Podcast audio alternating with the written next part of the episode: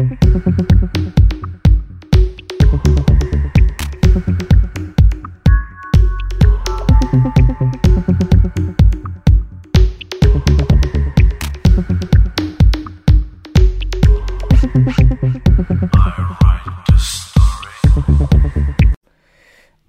všem, tohle je Frekvence 101 a ne první český podcast o Tajvanu. Dneska je 17. července 2021, další díl a dneska jsem si vybral eh, téma, které trochu nějakým způsobem bylo eh, i zmíněno v těch předchozích, eh, říkám, mm, naťuk jsem to, asi jste pochopili, a ten kontext je takový, že kromě toho hlavního ostrova, který tvoří Tajvan jako celek, tak eh, Tajvan v podstatě kontroluje a jsou součástí jeho území další desítky malých ostrovků a ostrovů, které se kolem eh, Tajvanu nacházejí.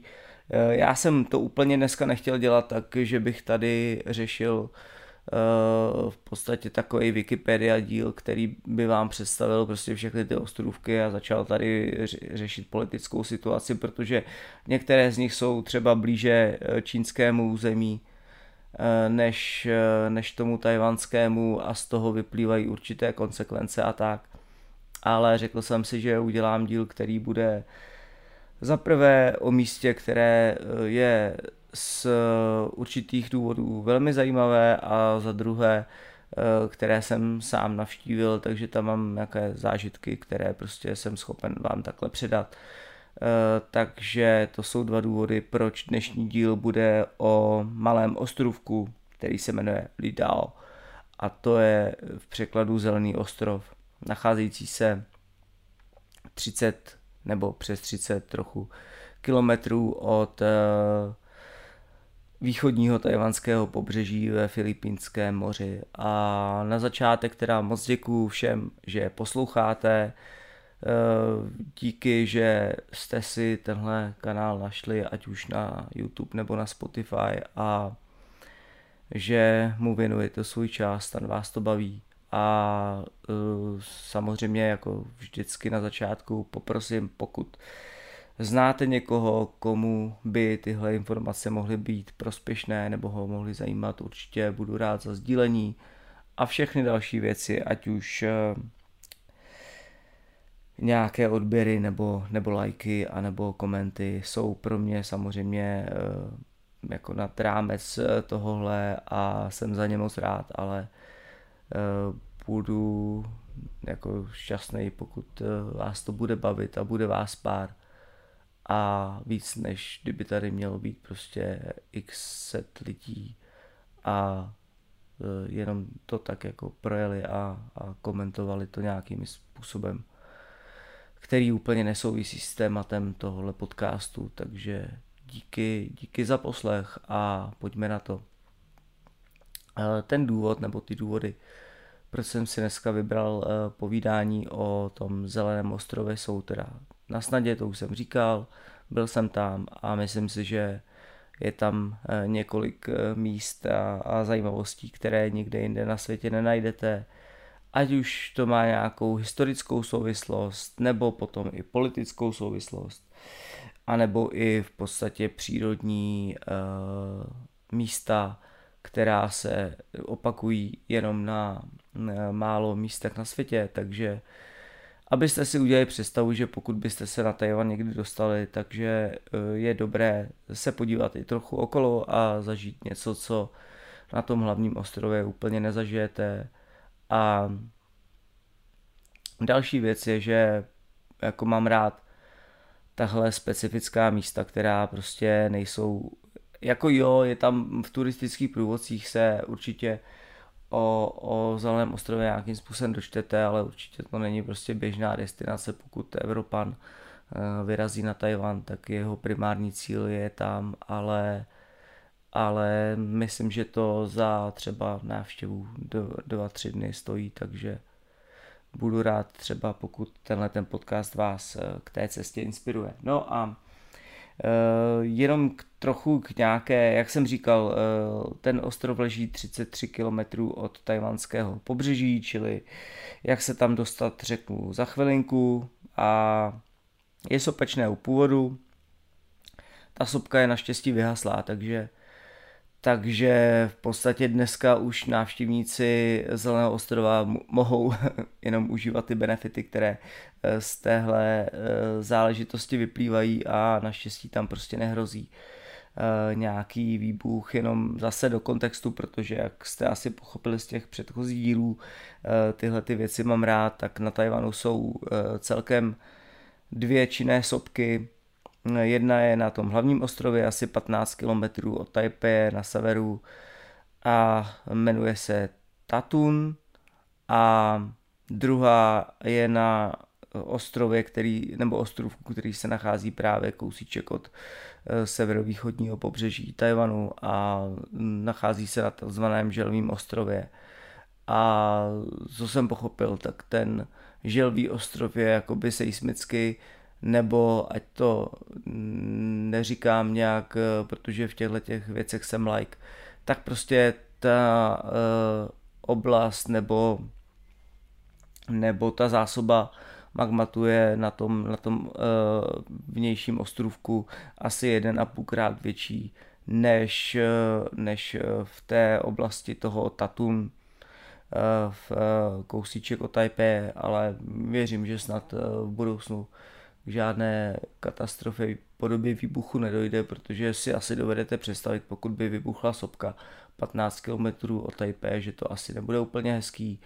A druhá věc, že uh, tsunami, které by vyvolal, uh, vyvolal výbuch eh, té, té sopky na tom želvým ostrově a které by přímo zasáhlo právě tu oblast Ilan, tak by Tajvan taky zasáhlo velmi, velmi nešťastně, takže už všechny ty věci, které tam jsou eh, ohledně zemětřesení a ohledně tajfunu, tak myslím, že stačí.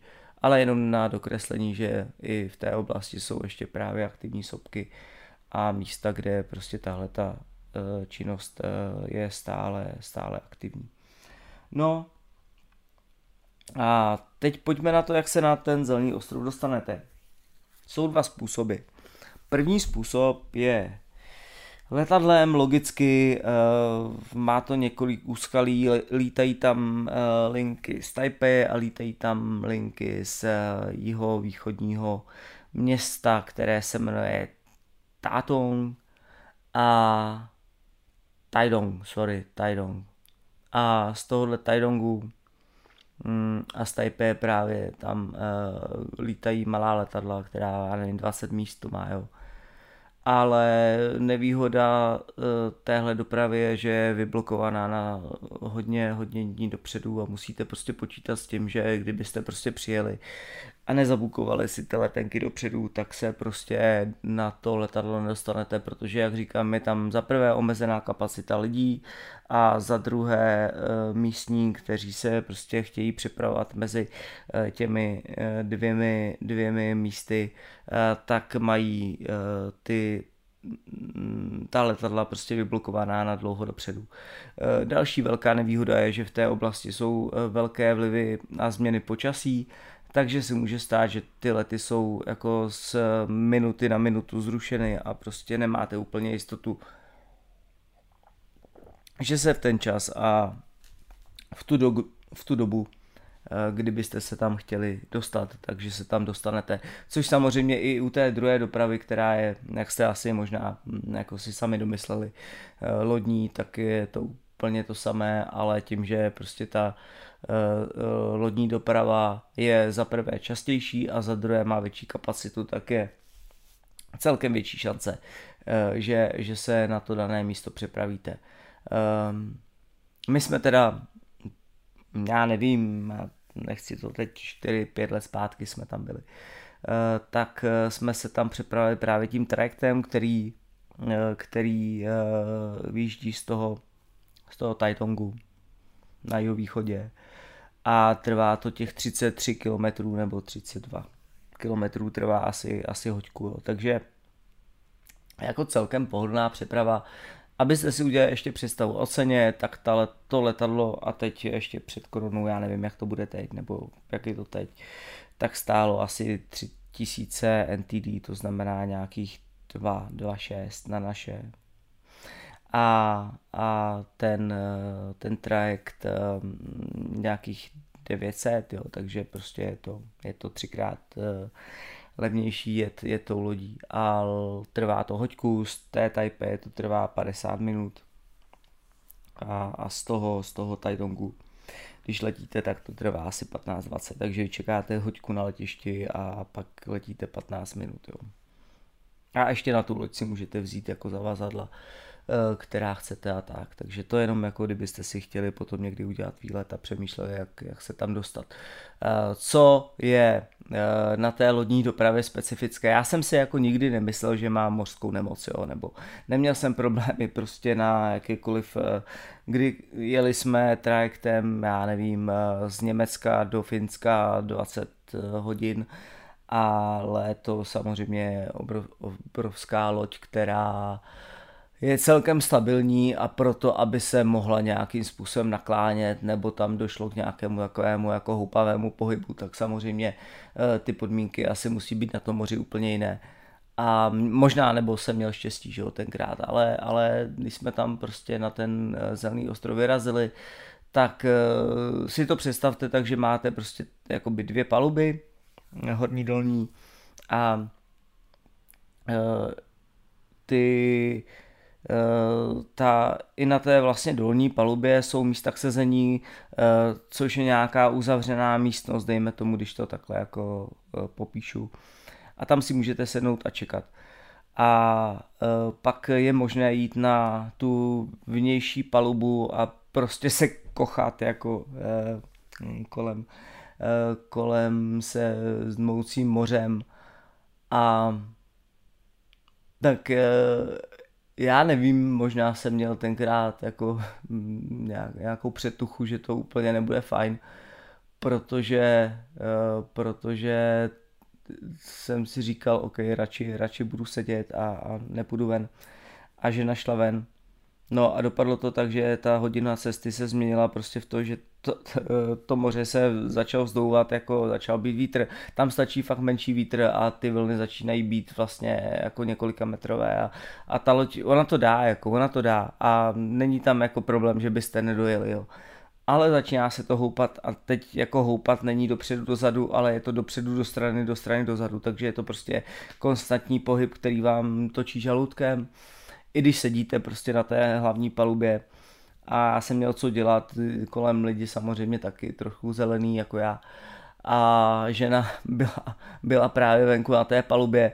A mm, s každou tou, kdy jí ta, kdy ta loď vlastně najela na tu vlnu, eh, tak rozrazila vlastně tu vodu a eh, dostala z prchu studené studené uh, slané vody přímo, přímo jako do těla, ale jako to byla sprcha prostě jak hadíc, uh, hasičská stříkačka, jo. takže ona tam prostě se držela zábradlí uh, tím, jak uh, ty dveře mezi uh, vlastně mezi tím místem, kde ona stála a, a, a tím, uh, tou, tou, tou místností, kde jsem seděl, tak tam byla asi, já nevím, tři metry mezera a ona by se musela pustit, že jo, po kluské podlaze na té lodi a jako bylo by to eh, nebezpečné v tom, že pokud by prostě přišel nějaký náraz, tak ona by to smetlo jako mm, při nejlepším by to tam někde smetlo na tu, na tu loď, což samozřejmě hrozilo taky zranění a při nejhorším by prostě vy, vypadla z té vody ven, nebo z té lodi ven a to by byl průšvih jako veliký. Takže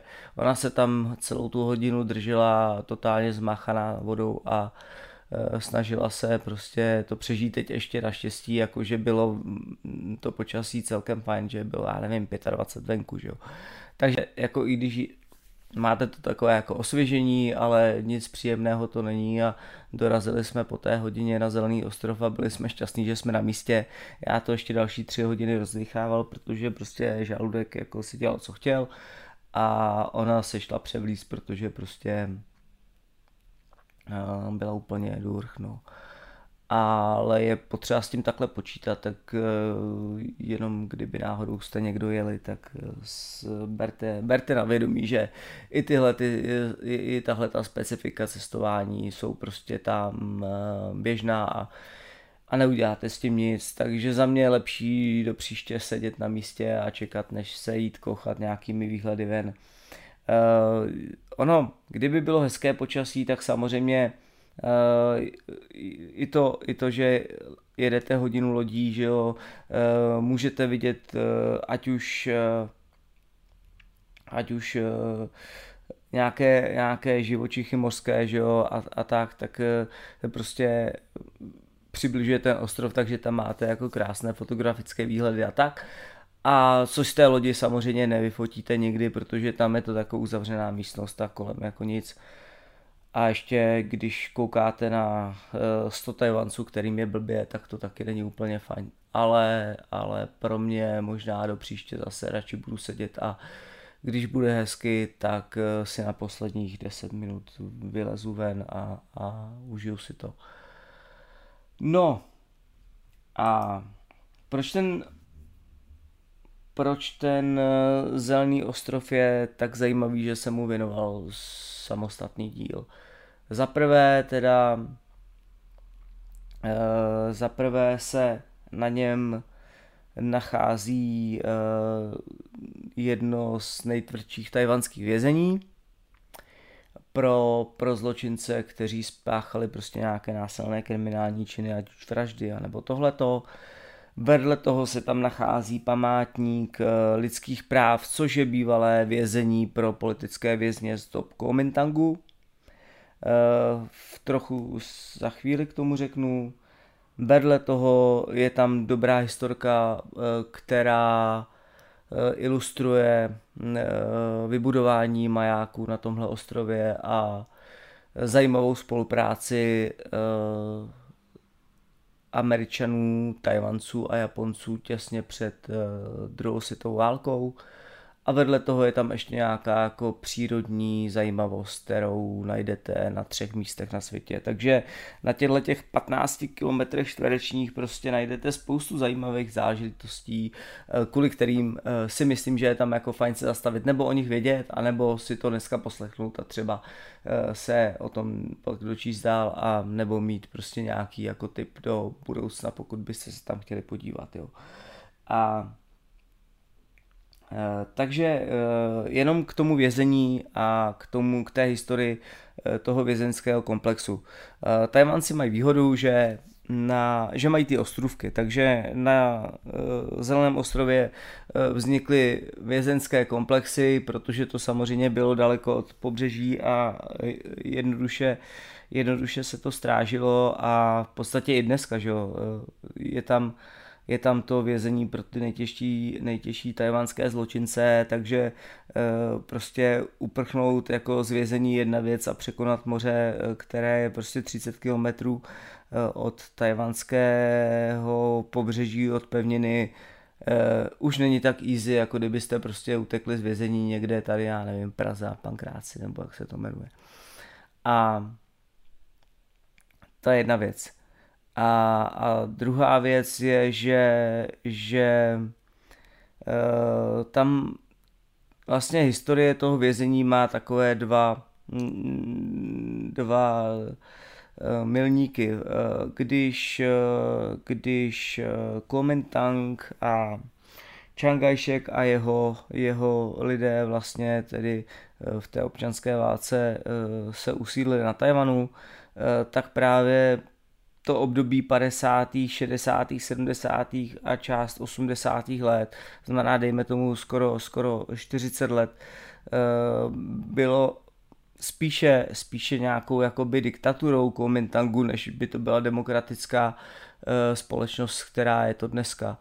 A jak asi víte z hlediska nebo z historie, ať už teda tady Československa, že jo, bývalého, nebo, nebo dnešních těch eh, diktatur, eh, tak vždycky ty své politické oponenty eh, musíte, musíte spacifikovat a zavřít, aby vás neohrožovali.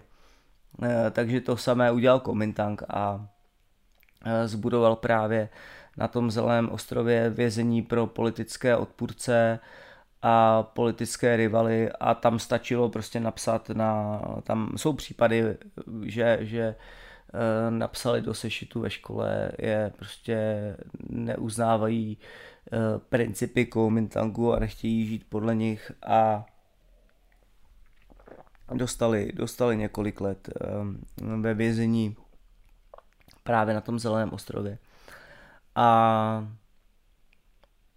pak to má samozřejmě další politickou souvislost, protože ve chvíli, kdy tahle ta diktatura stané právo v 80. nebo na konci 80. let skončilo, tak, eh, tak eh, ti bývalí eh, političtí vězni sformovali vlastně tu, tu stranu DPP, demokratická pokroková strana a ta je dneska vlastně tou hlavní silou, která je u vlády a má svoji prezidentku, takže vidíte, že během prostě několika let se všechny ty věci můžou otočit. A z lidí, kteří uh, seděli ve vězení a, a měli opačné politické názory, uh, tak se stávají ti, nebo oni ne, ale jejich nástupci se stávají ti političtí lídři té dané země, vys, vys příklad u nás po 89. Takže zase paralela, jakože naše dvě země, ať už Česká republika nebo Tajvan, máme hodně společného a je dobré o tom vědět. No a e, v roce 2002, e, kdy už od těch konce 80. let přes 90. léta prostě na Tajvanu ten demokratizační proces e, pokračoval a vlastně se rozvíjel, tak v roce 2002 Eh, tak na místo vlastně těch budov toho, toho politického vězení tak otevřeli památník lidských práv a dali tam prostě připomínky, ať už těch lidí, kteří tam strávili svá léta života, nebo těch, eh, eh, těch doktrín, které Kuomintang tehdy vyžadoval, aby se dodržovaly, aby prostě lidi, kteří přijedou a uvidí to, tak si připomněli, že prostě ta svoboda není samozřejmá a tak. Ehm, možná teď nevím, jestli, jestli něco podobného je u nás. Ehm, nevybavuju si, jestli máme nějaký takový památník jako věznice, který by připomínal eh, naše, naše politické vězně. Podívám se potom, teď mě to jako celkem zaujalo. Ehm, no, to je jedno. Vidíte i při, při tvorbě podcastu člověk získává nové nápady, co zjistit a, a a, a dozvědět se další věci o vlastní zemi. No. To je jedno. A pak, tam, pak je tam zajímavá věc. Já jsem říkal už, už na začátku nebo v, před chvílí, že na, na tom zeleném ostrově se nachází, nachází maják. A zase ten maják, jako dobře, majáky jsou všude, že jo, na těch ostrovech, protože signalizují eh, ať už projížděcím lodím eh, nebo, nebo prostě, já nevím, letadlům, jo, že se tam nachází nějaké obydlené místo a tak. A je to nějaký jako signalizační, nebo byl to dřív signalizační bod, který dával uh, lidem vědět, že se v té oblasti nachází něco. No, ale tenhle ten maják si myslím, že má zajímavou historii. Právě z hlediska eh, ať už, ať už eh, historii svého vzniku a pak teda eh, z hlediska toho politického, protože mm, je to pro mě teda zajímavý příklad spolupráce, která se za rok proměnila v, v násilí a a v nespolupráci. Takže jenom abyste, abyste pochopili tu historii, tak eh, v roce v prosinci 37 tak uh, luxusní uh, parník, který jako americké společnosti, který se jmenoval SS President Hoover, tak, tak prostě se pohyboval právě v té oblasti. On, On uh, zajišťoval hm, spojení lidí mezi Amerikou, myslím tím Spojené státy a právě tímhletím uh, jakoby dálným východem. a tenkrát v tom prosinci 37 eh, tenhle ten parník eh, převážel asi více než 500 lidí jakoby pasažérů a bylo tam asi dalších 300 nebo přes 300 lidí posádky, takže dejme tomu ta celá, celá ta celé obyvatelstvo toho parníku tvořilo, dejme tomu, kolem 800 lidí. A oni se dostali do tajfunu, což nebo do nějakého nepříjemného počasí. Teď uh, si uvědomuji, že tajfuny jsou na Tajvanu někdy do října, začátku listopadu, tak by to mělo, tohle byl začátkem prosince, ale je to možný, nevím, možná to byla nějaká prostě výjimka v počasí nebo co. A no, to je jedno. No a prostě ten, ten parník eh, tam u toho, u toho pobřeží toho zeleného ostrova stroskotal, eh, byl poškozen, ale naštěstí eh, všichni pasažéři eh, se zachránili a prostě nikdo nepřišel o život.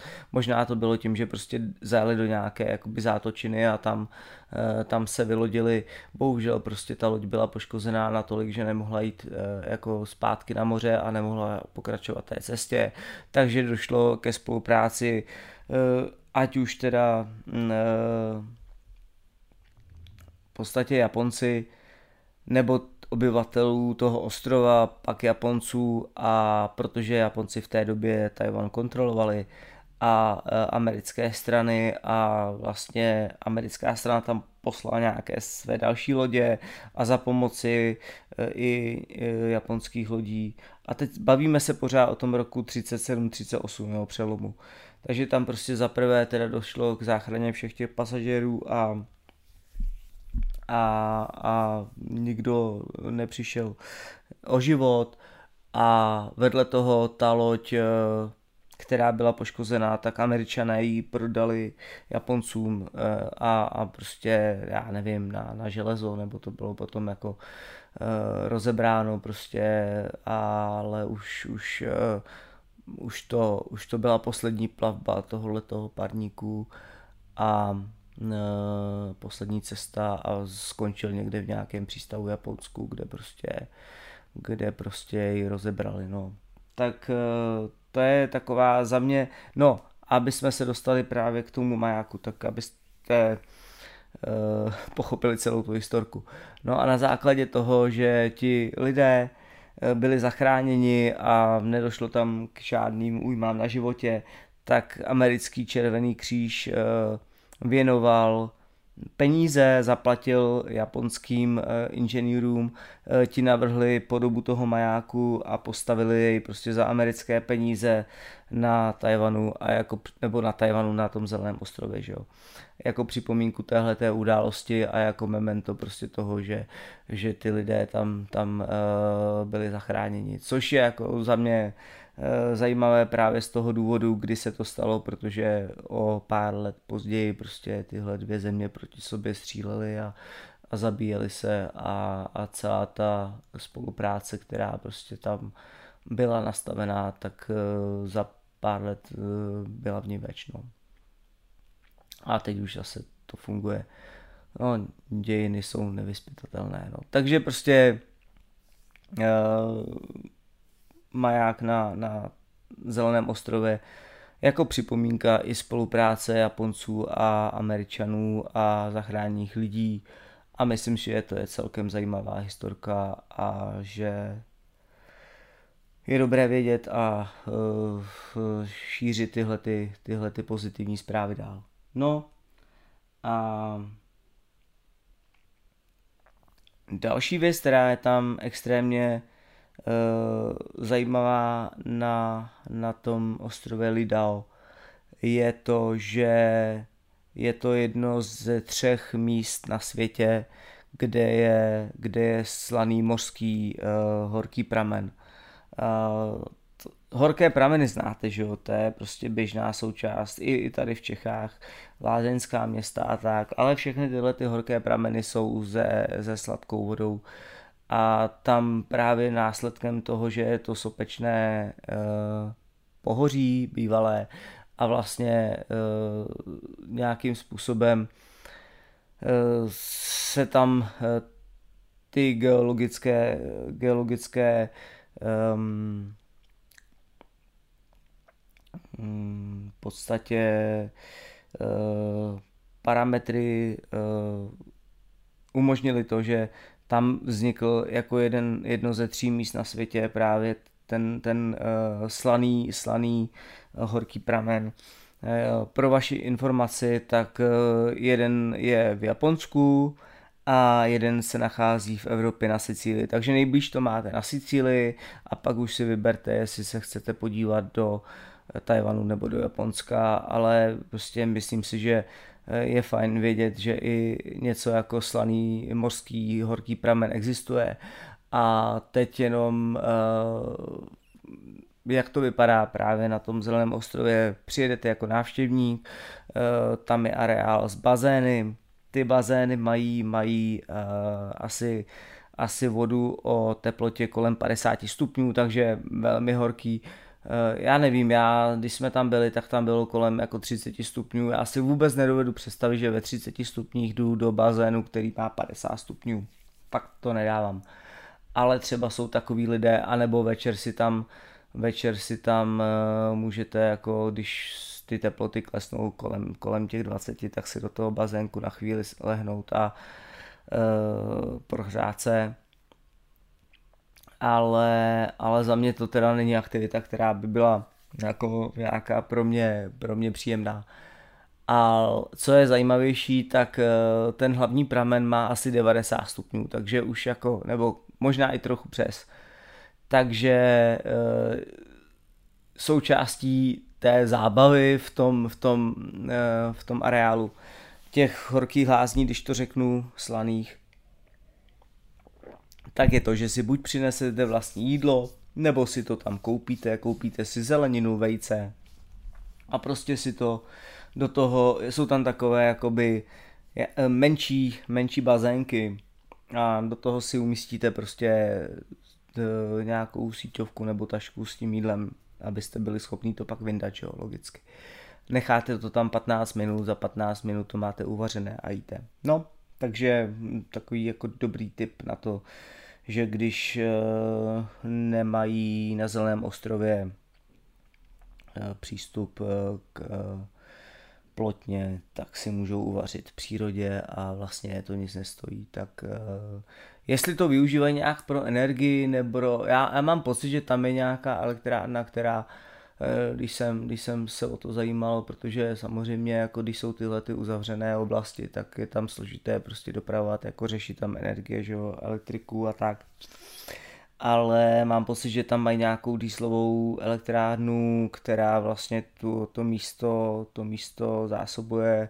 Tam žije asi 2,5 tisíce lidí, takže to není žádný jako extrémně zaliděný uh, tajvanský uh, uh, tajvanský uh, přístav, nebo jak to říct, jo. Uh, tak jak třeba jsou, jsou místa v Kaohsiungu a nebo, nebo, nebo po, po, tom, po tom západním pobřeží Tajvanu. Takže tady vlastně si myslím, že kolikrát je víc turistů než těch místních a místní se specializují tedy hodně na, na turistický ruch, protože z těch věcí, které jste asi pochopili, jak, jak to tak říkám, tak to místo je jako velmi turistické a místní žijou z turistického ruchu, e, zejména teda jako Tajvanců místní žijou. A takže, takže tyhle, ty, tyhle ty horké prameny, kterým se říká Chao Chao což se, men, což se dá přeložit jako raní slunce, tak eh, se právě nachází v té oblasti toho zeleného ostrova a určitě stojí za to se tam jet kvůli tomu podívat. Eh, tři místa na světě. Eh, pokud máte rádi lázeňství, neváhejte. A celá ta oblast, protože na Tajvanu, já jsem o tom, trochu jsem o tom mluvil, že Tajvan si za prvý neumí plavat, jo, většiny, takže nějaké, a ty přírodní podmínky na tom hlavním ostrově, ať už jako na severu nebo na tom východním pobřeží, západní je samozřejmě velmi jako průmyslová oblast, takže to je taky složitý, takže jediné, jediné takové jako v oblasti, kde jsou letoviska, jsou buď úplně na jihu za Kaohsiungem, anebo právě na těchto těch ostrovcích typu Penghu, anebo, nebo na tom Zelém ostrově. Takže tady na Zelém ostrově jsou, jsou právě pláže a oblasti, kde je velmi oblíbené šnochlování, Vidíte tam, jak říkám, ty mořské potvory, co tam kolem plavou a korály a tak a je tam velmi populární i potápění, kdy za nějakých jako 800 nebo 900 NTD si můžete koupit prostě několik ponorů a, a ponořit se třeba do hloubky e, až 12 metrů. A e, tady jedna zajímavost, e, jak Tajvanci podporují svůj cestovní ruch a a snaží se ty místa pro své udělat atraktivní, tak eh, na tom zeleném ostrově, respektive v moři, kousek od zeleného ostrova právě v té oblasti, kde je, kde je ta kde je to letovisko, kde se, kde se věnují potápěním, eh, tak oni umístili nejhloubš umístěnou poštovní schránku na světě, ty jo, a vždycky, když mám říct takovouhle věc, tak uh, se zakoktám. No, prostě vzali poštovní schránku, kterou udělali ve tvaru mořského koníka, vzali ji potápěči, dali ji do hloubky eh, asi 11 metrů a udělali ji z nějakého nerezehového kovu, aby byla prostě úplně inertní vůči okolnímu prostředí a neovlivňovala ho a vlastně tam Eh, i nějakým způsobem eh, v čase ne, neskorodovala nebo, nebo prostě nebyla zničená. No a slouží to jako poštovní schránka, takže vy si prostě koupíte na Zeleném ostrově pohled, pošlete, vyplníte adresu, napíšete tam svůj krásný vzkaz domů nebo, nebo, nebo tomu, koho máte nejradši. Zaplatíte si ten ponor, Ponoříte se do těch 11 metrů, hodíte ten svůj pohled, dopis do, do té schránky ve tvaru koníka a je tam nějaký poštovní doručovatel nebo, nebo potápěč, který to každý den uh, vyloví a pošle to do poštovní centrály a pak už to jede, jede zase to k adresátovi, takže to je takové. A samozřejmě tím, jak oni tomu udělají reklamu a někdy, já nevím, 2016, jestli nekecám, nebo 18, to prostě takhle, uh, takhle uh, připravili jako turistickou podporu toho místa a je to taková atrakce, takže kdybyste kdokoliv z vás byli na Zeleném ostrově, dá se poslat pohled i 11 metrů pod mořem.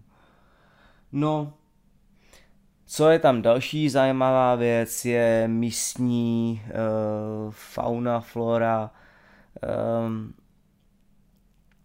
on ten ostrov je velmi jako, za prvý je velmi malý, za druhý je tam málo obyvatel, takže ta příroda a, a, a jako je to docela hustě zalesněné, jo?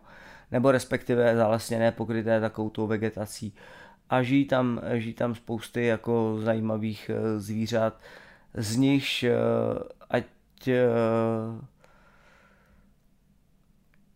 jsou tam takové ty horské kozy, které jsou tam prostě po těch, po těch skalách u pobřeží, které se tam různě, jako když koukáte prostě do těch skal a tam jako koza je, je v, skoro v, ve skále, který má úhel 70 stupňů a ona se tam drží na těch, na těch kopitech prostě v těch jako nahoře a běhá tam, nebo běhá, šplhá tam prostě těmi, těmi skalami, tak je to zajímavý pohled. Eh, nejoblíbenější zvíře na ostrově je jelencika, asi znáte, prostě i z těch nějakých japonských turistických průvodců a tyhle jeleni uh, tam žijí právě volně v přírodě a jsou jednou jako ze zajímavých turistických atrakcí. My jsme si, nebo takhle, ale já tady jako pocházím jako z, ze středoevropské země, eh, kdy máme v lesích spousty, spousty zvířat, jo, a člověk prostě se během svého života eh, s těmi volně žijícími zvířaty celkem setká.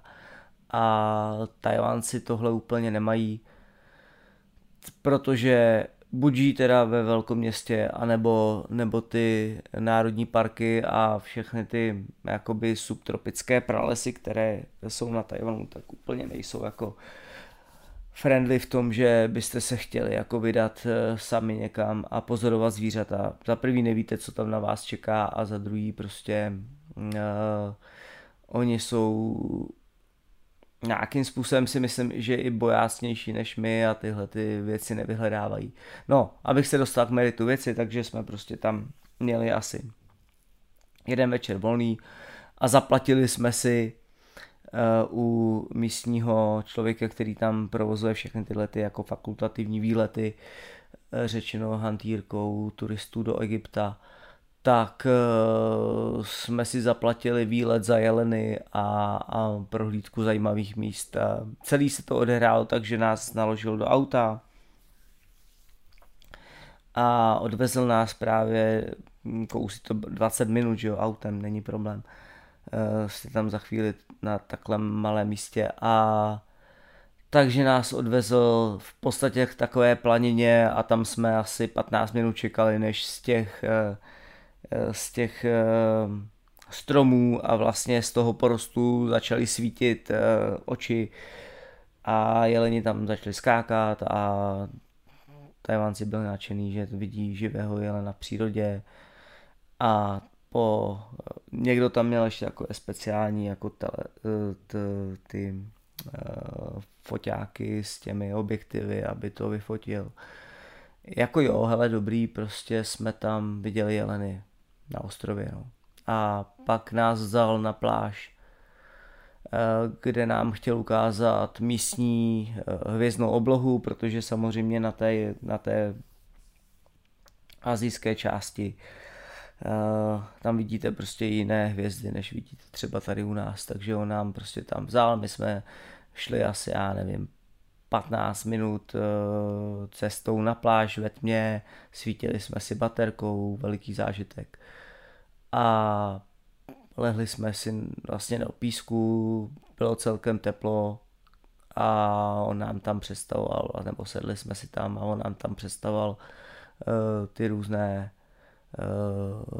v podstatě já souvězdí a tak, jo. A jako jo, hele, za mě zajímavý, jedna divná věc, ležíte na, nebo sedíte na písku na pláži s manželkou, a díváte se na hvězdnou oblohu a máte tam k tomu průvodce, takže to je jenom jako moc romantika nebyla, ale jinak jako informačně to bylo super.